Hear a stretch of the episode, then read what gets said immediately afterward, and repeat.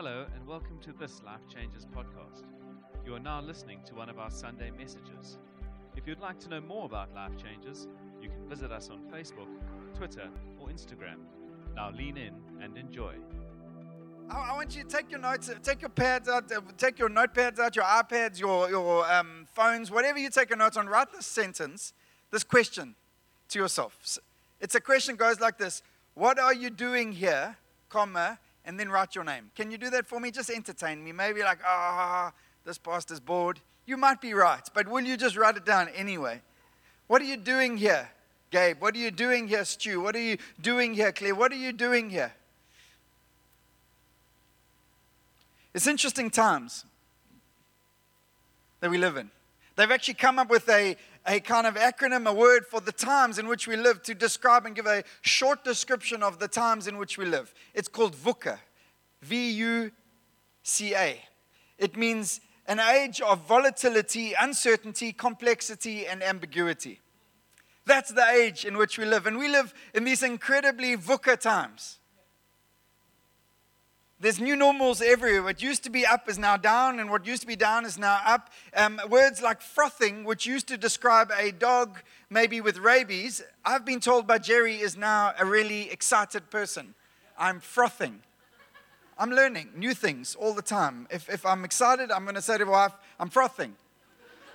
And uh, obviously, she'll know what I mean. There's other words like lit. You got to, if you want to get with the lingo, you got to be lit. It's that's lit. Jerry's shoes are always obviously lit. But um, in the old days, if you're under 30, you would know people actually loved working 40 hours a week or more. They would work jobs for long days. These days, the most popular books on the New York Stock Exchange, New York book selling, uh, are the four hour work week How to work for the least hours and get the most out of life. That's like the most popular selling book right now on the New York book selling. It's a different world. Things are changing quickly. It's an interesting time not just to be alive, it's an interesting time to be a Christian. I don't know if you noticed. Not top of the pops, top of popularity stats. We're not trying to win those stats, but we're definitely not at the top of them. It's interesting times as people come with different thoughts, and there seems to be a whole bunch of different options of Christianity that you can choose to navigate this life. And we're not necessarily at the top of those pops always either. It's interesting times to be alive. We're not the leading morality voice, as we are much of a, many nations and most nations a minority voice. Trying to speak and trying to engage and trying to be relevant, and trying to have a voice into culture into context. It's interesting times to be South African. Let's just be honest. And we were going to preach something else, and our message gave a few days ago. I said, How about we just speak into our nation at this time? How to build a nation. Because nations don't just get built by presidents, nations get built by people on the ground. How do you build a nation? Because it's interesting times to be South African right now. Our nation is more distressed and challenged than ever before. Tempers are flaring. People are close to frothing, but not in the good kind of way. It doesn't take much for people to go very excited on Facebook, very excited on the streets of our city. And I understand why. And tonight's not about hiding our head in the sand or not talking about the elephant in the room, that things are tough right now. Tonight's about fixing our eyes on the only one who can make any difference to that. And rather than unite us, it seems the challenges are calling more division and more where injustice and brokenness has reigned. It's causing more division rather than a nation called to come together. And maybe it's just interesting times for our city too. I don't know about you, but I don't think it's great that the army have to come into suburbs of our city to sort out gangsterism. That doesn't bring joy to my heart. It actually keeps me up at night, perturbed, concerned, praying. What about women feeling unsafe? What about people outside of schools taking photos and things like child trafficking being a real issue in our city? It's interesting times in which we live. Can I pray? I'm not trying to get you down, I'm trying to get you focused. I'm trying to say, what is our posture at this time? How do we position ourselves? Because only your posture determines how you're going to respond in these times. How are you going to get your shoulders back and your head up high? So, Jesus, we come and we worship you tonight. We fix our eyes on you, the author, perfecter, and pioneer of our faith. And yet we look at our world, God, and we know that you called us to live at these times. You've called us to declare your name these times. You've called us to live life and life to the full in these times, in this nation, in this city. And I say thank you, God. I say thank you that I have the privilege of living in this fantastic, amazing nation, so rich in culture and life. And I pray, God, show me how to live that life to the full for your glory. Amen. In Acts chapter 17, verse 26, the Apostle Paul says this From one man he made all the nations that they should inhabit the whole earth. So there's the whole earth. And if we just left it there, it would mean, well, you can live on the whole earth and the mandate's open, it's easy. But then he continues and he marked out their appointed times in history and boundaries of their lands. And the Apostle Paul's saying, You're not here by chance. You're not in Africa by chance. I'm not just some Dutch lineage that ran away from Europe and came to the bottom of Africa looking for a dream and spelt their name wrong so no one can spell my surname right. That's not why I'm here. I'm here because there's a God in heaven who orchestrates everything from where I live and the times in which I live. You know what? We could read that and go, well, maybe Paul was just really happy that day and felt really happy that he was in Thessalonica or Berea or Athens at that time. That's why he's writing that. He's just high on life. No, well, let's look at that same chapter, just some of the verses before. I don't know about you, but when I read a scripture that you often get thrown around in church, I find it really helpful to understand the context into which that guy's writing. He's not just writing a one liner in a vacuum, he's speaking about his life. And this is what he's experienced. In verse 5 of that chapter, in Thessalonica, but the Jews, other Jews were jealous. So they rounded up some bad characters from the marketplace, formed a mob, and started a riot in the city. They rushed to Jason's house, sorry, Jason, and in search of Paul and Silas in order to bring them out to the crowd. Oh, so he's in Thessalonica and it doesn't go particularly well. But he's saying God had him in that time there for a reason. Okay, well, what about verse 13? Same chapter in Berea. But when the Jews in Thessalonica learned that Paul was preaching the word of God at Berea, some of them went there too, agitating the crowds and stirring them up. Like, wow, so it actually wasn't all good for Paul. Everywhere he went, they're rioting, they're stirring up crowds, they're stirring up problems and challenge. But he's saying he was supposed to be there. And then what about verse 16? While Paul was waiting for them in Athens, he was greatly distressed to see the city was full of idols. He's not in the city where everyone's worshiping Jesus. There's no idolatry. It's all good. He's saying, I'm meant to be in all these places at these specific times, and there's chaos and there's trials, but I'm meant to be there. And he gets on with the mission because he understands that behind his story, even in midst of trial and challenge, there's the mission of God, which is a higher mandate. And I read this and I, I, I, have a conviction that six years ago, God called my family to leave our family and 20 years of church and friendship and some of my best mates in Durban to move to Cape Town as best as I know how. I felt God call us here. But I want to tell you that's not the privilege of a preacher, it's not the privilege of someone who works for church, it's the privilege of every son and daughter, daughter to live with the conviction and courage that God has spoken, and at this time, He is orchestrating my steps. I'm not just stumbling forward out of the darkness into more light, oh, into darkness again. Or they're rioting, I must be in the wrong place. Or the economy's not doing, I must be in the wrong place. Oh, there's, there's a bit of challenge and violence, or I fear for some. I say, I must be in the wrong place. He's saying, No, God's got you in the right place. And if you'll live with that mandate, you'll find yourself on a posture where you can become part of the solution. I love this statement. It's talking about David and the leadership placed around David. And there's these guys called the sons of Issachar. It says, men who understood the times. This is from 1 Chronicles 12 23. It's David's army, and they're describing the different regiments. And this is the smallest regiment, and yet they expect to have the most impact and power. From Issachar, men who understood the times and knew what Israel should do. 200 chiefs with all their relatives under their command men who understood the times, didn't stick their head in the sand. They didn't go, well, oh, Saul's gone. Understanding the times meant they, they understood they were in this transitionary period as a nation and they were at risk.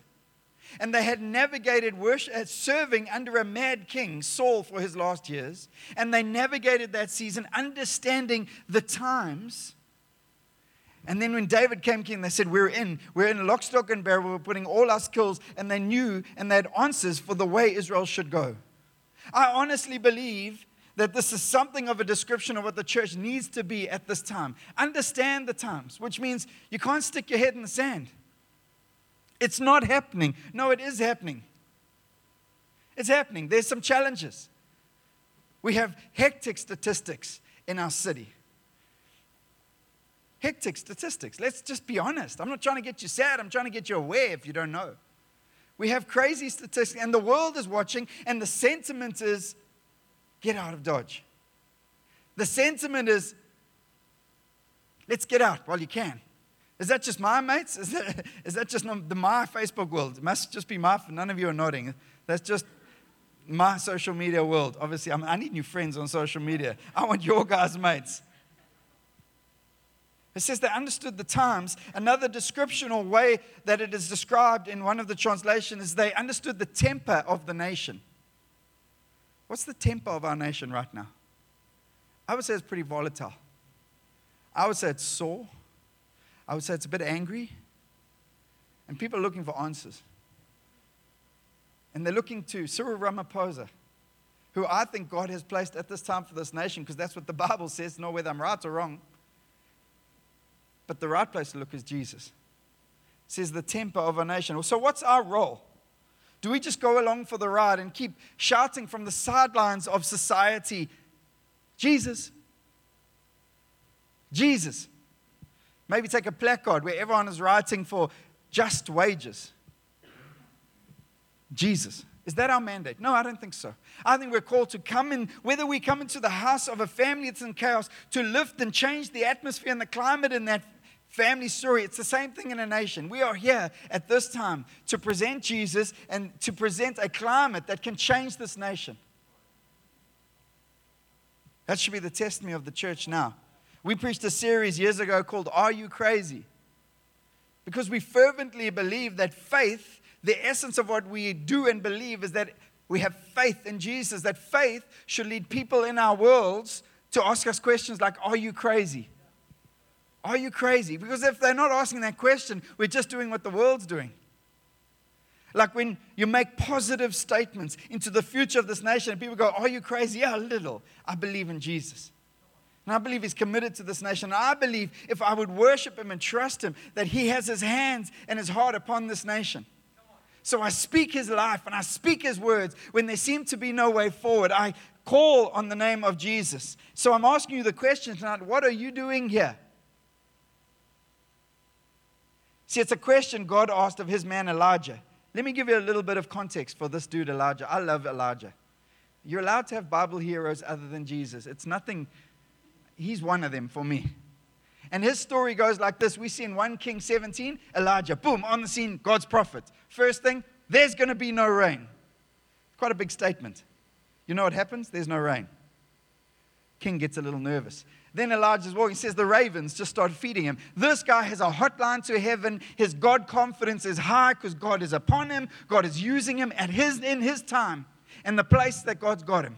And then God pulls him into a story. He says, I want to reveal my glory. All the other men that have served have been gone. The prophets are gone. And it's the UFC event of the year. It's Elijah versus the 400 prophets of Baal. Boom, boom. If there was such a thing as pay per view, or I don't know, it would be all over the billboards, all over social media. This is happening now. Elijah versus the prophets of Baal.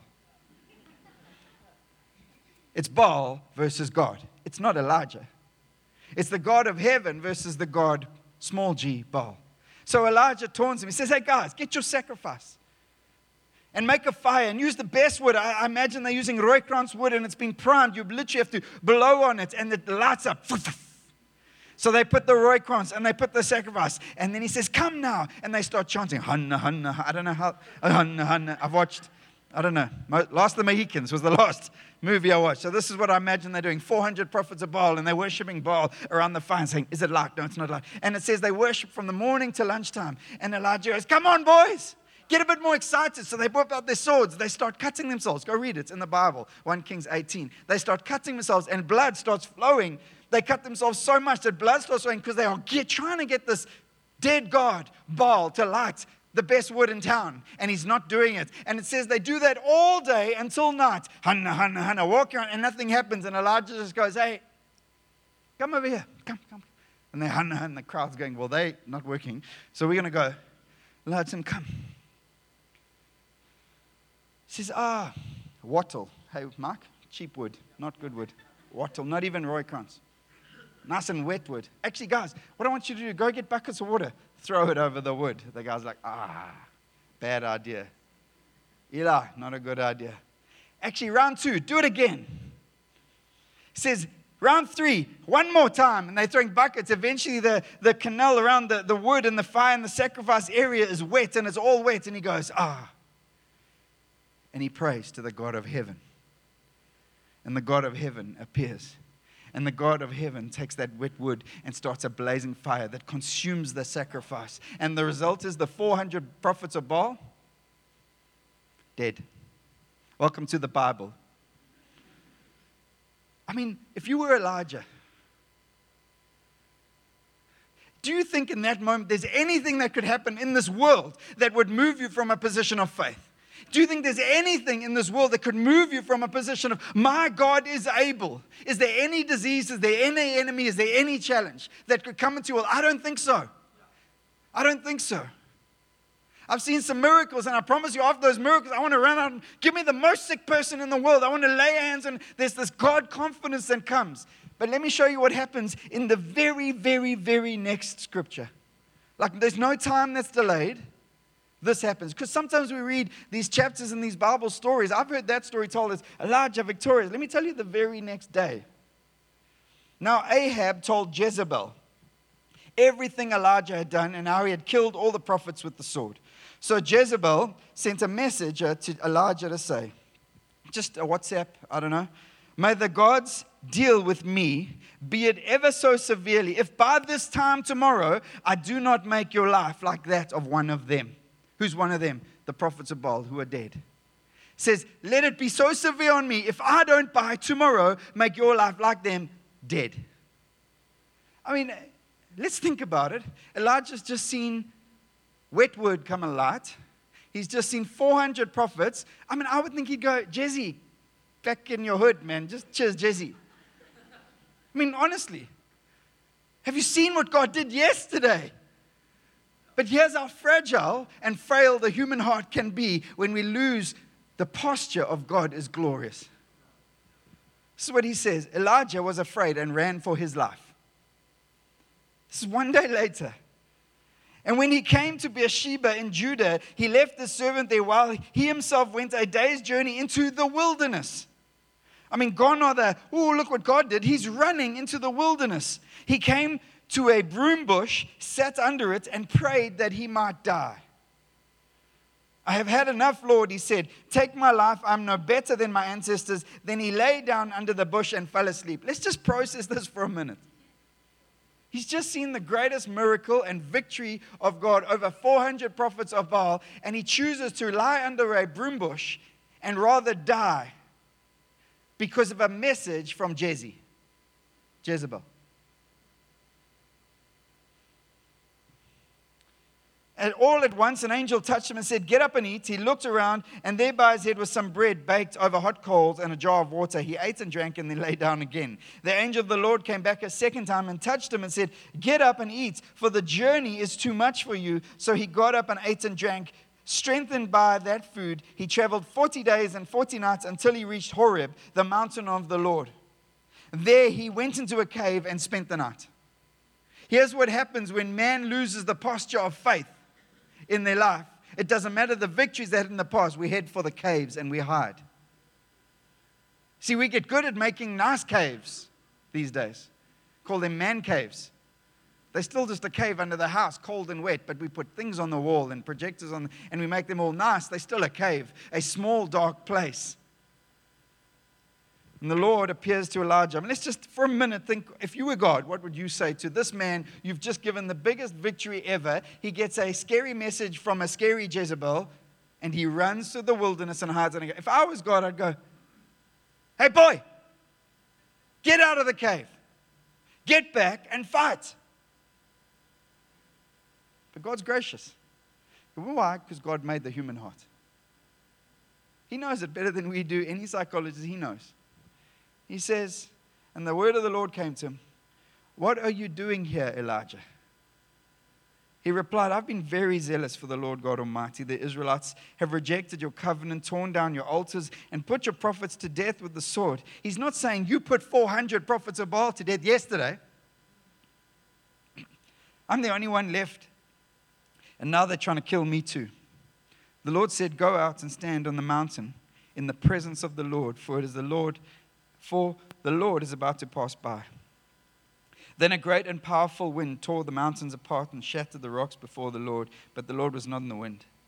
After the wind, there was an earthquake, and the Lord was not in the earthquake. After the earthquake came a fire, but the Lord was not in the fire. And after the fire came a gentle whisper. When Elijah heard it, he pulled back his cloak over his face and went out and stood at the mouth of the cave. Then a voice said to him, What are you doing here, Elijah? God asks again, What are you doing here, Elijah? He says, I've been very zealous for the Lord God Almighty. And he continues to make his case. And eventually, God speaks to him and gets him to move. But I feel like God asking at that question right now What are you doing here, Mike? And here's the thing with that question What are you doing here? could have two emphasis. What are you doing here? Let me answer that one for you. I think Acts 17 answers that one for you. There's a God in heaven who said, Krista, I want you in Cape Town in 2019. It's going to be an interesting journey to that point, and there's going to be times you're going to want to run. But I want you, with the gifts and the grace upon your life, to be in Cape Town in 2019. What are you doing here? There's a God in heaven. But there's another question in that same question What are you doing here? What, what are you doing? And Elijah could only answer, I'm hiding in a cave because a scary lady sent me a scary message. And God goes, But Elijah, do you remember what I did? Yeah, but Jezebel. And God goes, Okay. I think we can be like that with God sometimes. See, the psychologists would call it this, and they would have terminology called fight or flight. And different personalities learn in different ways, and generally our experiences would determine whether we fight or not. Will you fight, Mark? Will you fight? And, and different people have learned. I've, I've got a, they're not here, so I can speak. I've got a 10 year old boy who's got a fight inside of him. He's really small and merely young, young for his age, for his age group. But he's got a fight inside him. So I go to rugby tournaments and I watch him. I'm fearful as dad because he chooses the biggest guys and he runs them, and something in his brain is telling him this is a good idea, but it's really not a good idea. But he's got a fight inside of him, so he doesn't back down. He'll go at it. He always wants to fight. There's a fight. You're going to take me on? I'm going to fight. He's learned that by experience, and in his processing, it makes sense. He's got an eight year old brother who, when the older brother wants to fight in what we call the cage, they call it a trampoline, but it looks more like a cage fighting arena. Judah is smashing Ben with a pillow, and Ben's going, one day we just heard him shout out, Stop it, Judah, I'm a lover, not a fighter. Because he is a lover. He would rather fight, he would rather leave than enter into a battle. That's just his makeup and experience. And saying, This is a good idea. Fight or flight. See, God shows us that the reality is we can have both these responses. Elijah, one day, fight. The very next day, flight. And the problem with that picture is it represents something of a schizophrenic picture of God. It starts saying, Yesterday God was faithful and able, to, today He's not. Yesterday God is all powerful and overcoming all other gods, today He's not. Why? Because in the middle there was a voice called Jezebel that stood up like a giant in my life and started determining that I will no longer operate in this manner, I will stand in this manner. The Bible doesn't use fight or flight, the Bible puts it as faith or fear. That's how the Bible presents it. The Bible says, At this time, will you place your trust in Jesus? Will you allow other idols to fall away? And will you trust in faith? Not blind faith. Not faith that says, I'm not going to look around, I'm not going to read the news, I'm going to stick my head in the sand, I'm just going to read my Bible all day. I'm deleting News 24 off my phone. I'm just going to have 17 different Bible apps. I'm going to read all the different versions, and I'm going to be so inspired. No, you'll probably be useless at rebuilding what God's called us to build, called the nation. But caves or not when we go when faith is burning through our veins. Caves are when we go is when fear is burning through our veins. We want a safe place. We think is safe, where we can hide. It's wet and moldy, but we'll take it. So I hope that picture of Elijah grips you. and challenges you and challenges your disposition, and because I've needed it myself. And it's amazing because God says, Go into the mountain to Horeb, another name, another presentation of Sinai where God gave the, the, uh, the, the, tablets to Moses. Go to this place where God has revealed himself before and wait for the presence of God. I love the way that the Passion Translation puts it in Isaiah 55. Isaiah 55 in the new, in new in my world is famous for God's ways are not my ways, his thoughts are higher than my thoughts. We quote it, but we don't look at the context. Again, I want to read it from the Passion Translation. Understand this things are not going well. And this is King David's song of he's looking for, for God in this. He says, God, listen to my prayers. Don't hide your heart from me when I cry out to you. Come close to me and give me your answer. Here I am, moaning and restless. I'm preoccupied with the threats of my enemies and crushed by the pressure of their opposition. They surround me with terror, trouble, and terror. In their fury, they rise up against me in an angry uproar. My heart is trembling inside my chest as the terror of death seizes me. Fear and dread overwhelm me. I shudder before the horror I face. I say to myself, if only I could fly away from all of this. If only I could run away to a place of rest and peace. I would run far away where no one else could find me, escaping to a wilderness retreat. Sounds like what Elijah did. And if I put it up as an option right now to many South Africans and many Cape Townians and said, hey guys, who would love to go to a wilderness retreat? I think you'd find a few takers. And that's okay. That's the reality of our situation and some of the realities. But I love the way the translator takes us. He just says, pause in his presence. Just pause. Don't deny, don't, just pause. If Elijah had just paused for a moment after Jezebel's, meeting, if he just paused in the presence of God. So God says, I need you to pause on the side of Mount Horeb and you know what? A hurricane's going to come. It's not going to be that. A wind's going to come. It's not going to be that. Fire is going to rip through that valley. It's not going to be that. It's going to be the small whisper. Sometimes you've got to pause just to hear the small whispers of God. He says, just pause, and the whole tempo of this chapter changes. says, I will hurry off to hide in the higher place. What's the higher place? It's the presence of God. It's under his wings where everything else starts to make sense. Says, Into my shelter, safe from the raging storm and tempest. He's not saying the storm's gone away and the tempest's gone away. He's just saying there's a place. There's a place where I can go, where my heart that has a tempest going on inside of it can retreat to and find peace from the chaos. The question is, what are you doing here? And I just want to present in the next six or seven minutes a man named Nehemiah. He's a Old Testament picture of a Jesus coming. He's a, he's a builder, he's famous for his building. And he works for 12 years for a foreign king in exile. Doesn't sound like fun, does it? His job? Cupbearer. Now that looked fun until you realize people used to put poison in those cups, and his job was to drink it to make sure there was no poison. He had to do that for a foreign king for 12 years. He does it for 12 years. And then it says this in Nehemiah, in the words Uh, in the month of Kislev in the 20th year, while I was in the citadel of Susa, Han- Hanani, great name, one of my brothers, came from Judah, while some other men and I questioned them about the Jewish remnants that had survived in the exile and also about the Jerusalem. What's, what's his first, what's his concern on his heart? How are the people and how's the place? What should be the questions and concerns on believers' hearts right now in Cape Town? How are the people and how the place? You know what he doesn't ask? What's my story here? Because he's anchored in the king. They said to me, Those who survived the exile and are back in the province are in great trouble and disgrace. The wall of Jerusalem is broken down and its gates have been burnt with fire.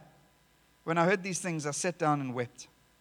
For some days I mourned and fasted and prayed before the God of heaven. How are the people? How are the place? And a terrible report comes.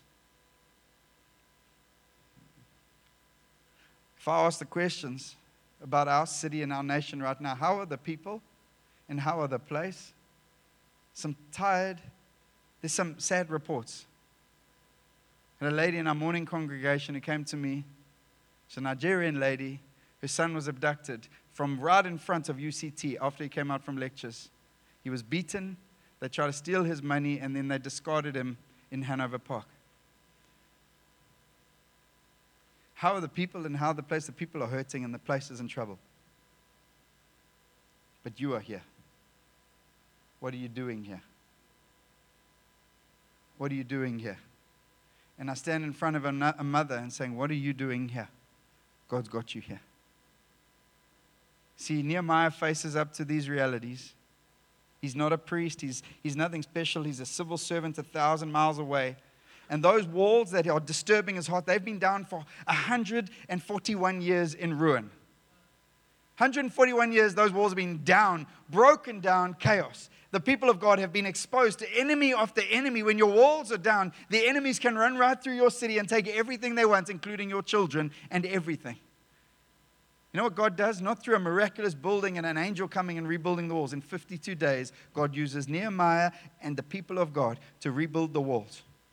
52 days, walls that have been down for 141 years. And I just want to jump ahead a bit because I think the story is fantastic in Nehemiah 4. What's happened is he, he's been released by the king because for the first time in 12 years he's sad. When last did your boss ask you, You haven't been sad in 12 years? What's wrong? And because of the sadness in his heart, his boss releases him. The king releases him and gives him the resources to go start the project. And in Nehemiah 3, I love it. It's the next to him, and next to him, you see all the people begin to rise up the small tribes, the big tribes, the older people, the younger people, the men and women begin to rise and begin to build. And this is what we see here in verse 13 of chapter 4. Therefore, I stationed some of the people behind the lowest points of the wall at the exposed places, posting them by families with their swords, spears, and bows. And I looked things over. I stood up and said to the nobles, the officials, and the rest of the people, Do not be afraid of them. Remember the Lord who is great and awesome. And fight for your families, your sons and your daughters, your wives and your homes. When your enemies, when our enemies heard that we were aware of their plots and that God had frustrated, we all returned to the wall, each their own work. 141 years, 52 days. What's the solution? The solution is remember your God, who is great and awesome, and fight for your families. Is there a fight in you right now? Why are you here? Why are you here, Jonah? Why are you here? Why has God got you here? If you don't have an answer, you're going to flight, I promise you. You're going to be perturbed. You're going to not realize that, that, that you are being blown around by winds of change. Why are you here? If you are here because there's a God in heaven who's bigger than it all and knew that at this time, at this nation, needed men and women like Nehemiah to stand and to trust God for miracles, you can answer the question, why are you here? You don't have to answer what the end picture looks like. And Nehemiah didn't start going in 52 days, the wall's going to, he's just going, I've got to start a journey back. I've got to get back and go. And you know what we're going to do? We're going to place families at the lowest points of the wall the most exposed points of the world. That doesn't make sense, Nehemiah. It doesn't make sense. Why would you put kids there? Why? Because there's a God in heaven who's above us. He's beyond the situation. We're going to start to build the lowest parts of the wall. Will you be a builder of the lowest parts of the wall? We all love the top parts of the wall. What about the lowest parts? And there's so many things I could say about Nehemiah and his leadership. But he encounters this terrible news, and how does he respond? Not copy and paste. Hashtag terrible, hashtag run. See, there were their own forms of Facebook in those days.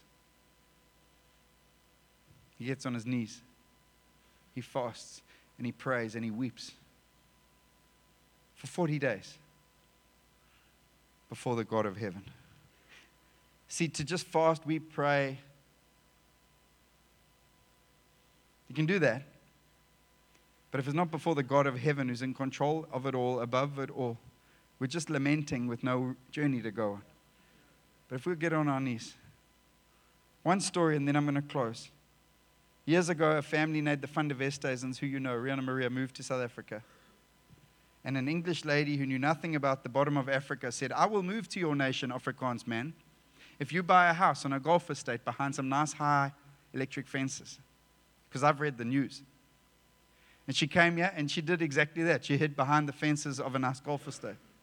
Until one day she needed Jesus and she encountered the love of Jesus. And the love of Jesus got in the smallness of the cave of her heart.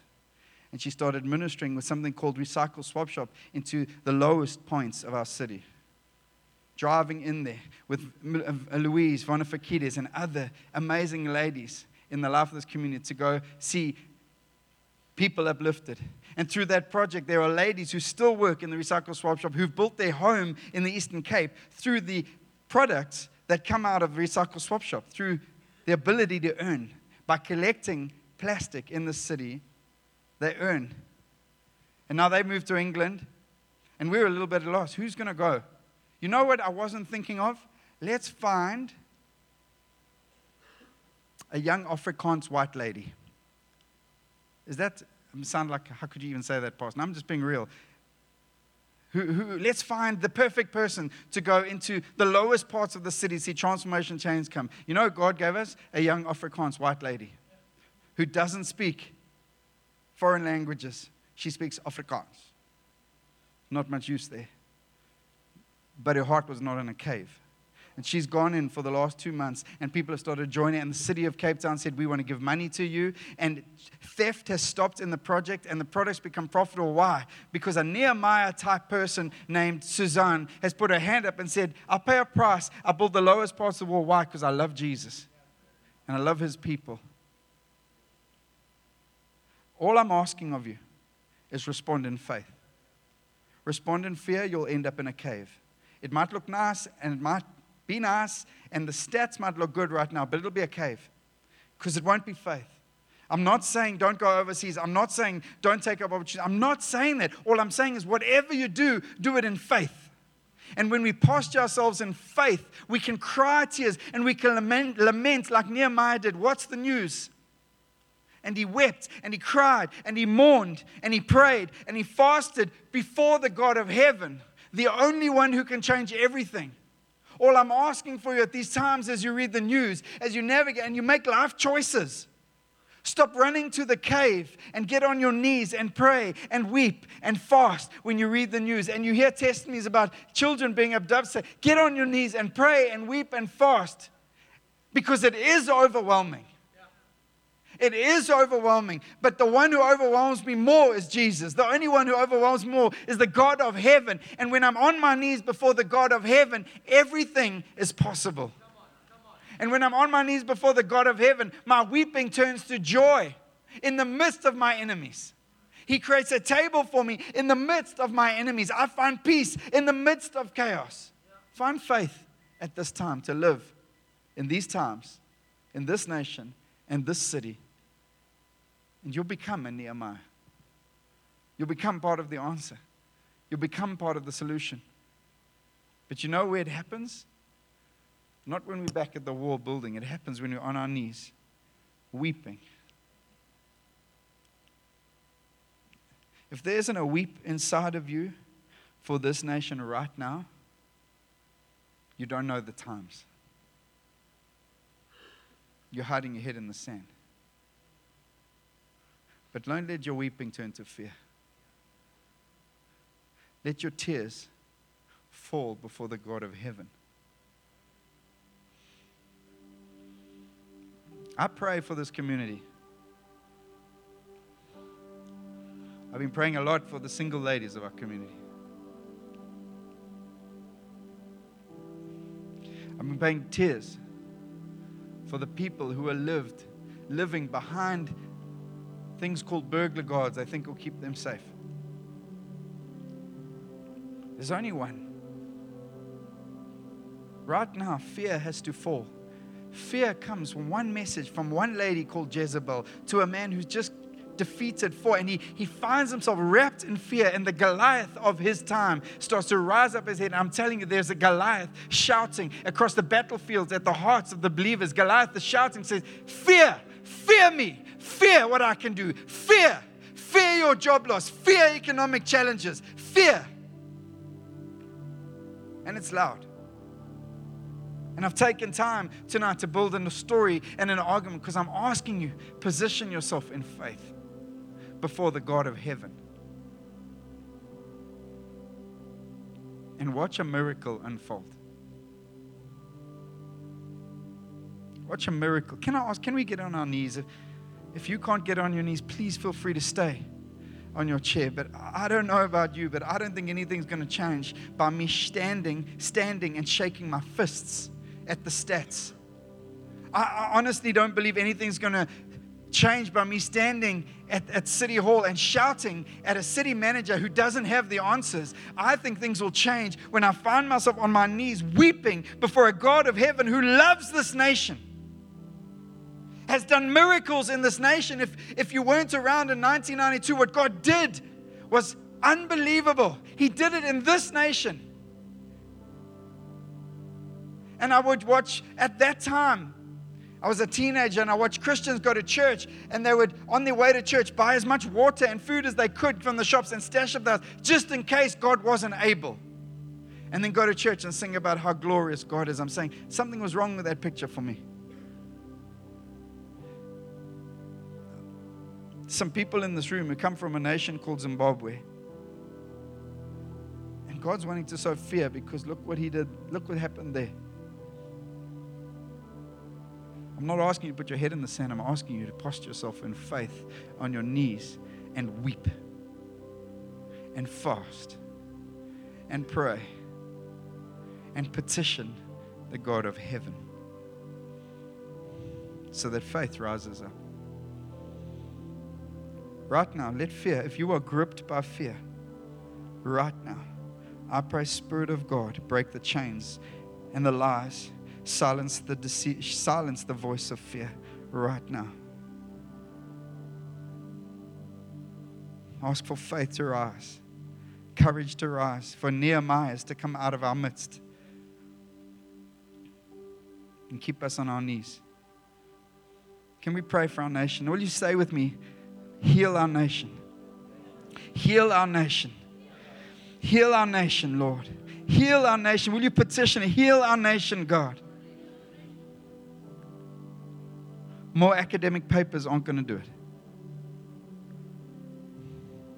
More freedom fighters aren't going to do it. But God. Right now, fear is something that grips your heart. And honestly, I think it's every man and woman that has the propensity to allow the Goliath of fear to grip their hearts. Speak to your own heart right now. Speak. Say, Fear have no place. You have no authority. You will not shout. And as David cut off the head of that Goliath, let us cut off the head of the Goliath of fear in our lives so that Jesus takes the highest place. And so that walls that were burnt down for 140 years can be lifted up again. That the statistics of chaos and rape and abuse in this nation would be turned around. Do it with us, God. Do it with us, King. Abuse and addiction statistics turned around. Do it with us, God. Divorce statistics turned around. Do it with us, God. I pray. Start with me. We worship you, Jesus. We praise you, King. I bless every person here and I pray. Speak. You had to take Elijah out of the hurricane, out of the wind, and out of the fire just so he could hear your whisper. Could we be a people who know what it is to pause in the presence of the Almighty?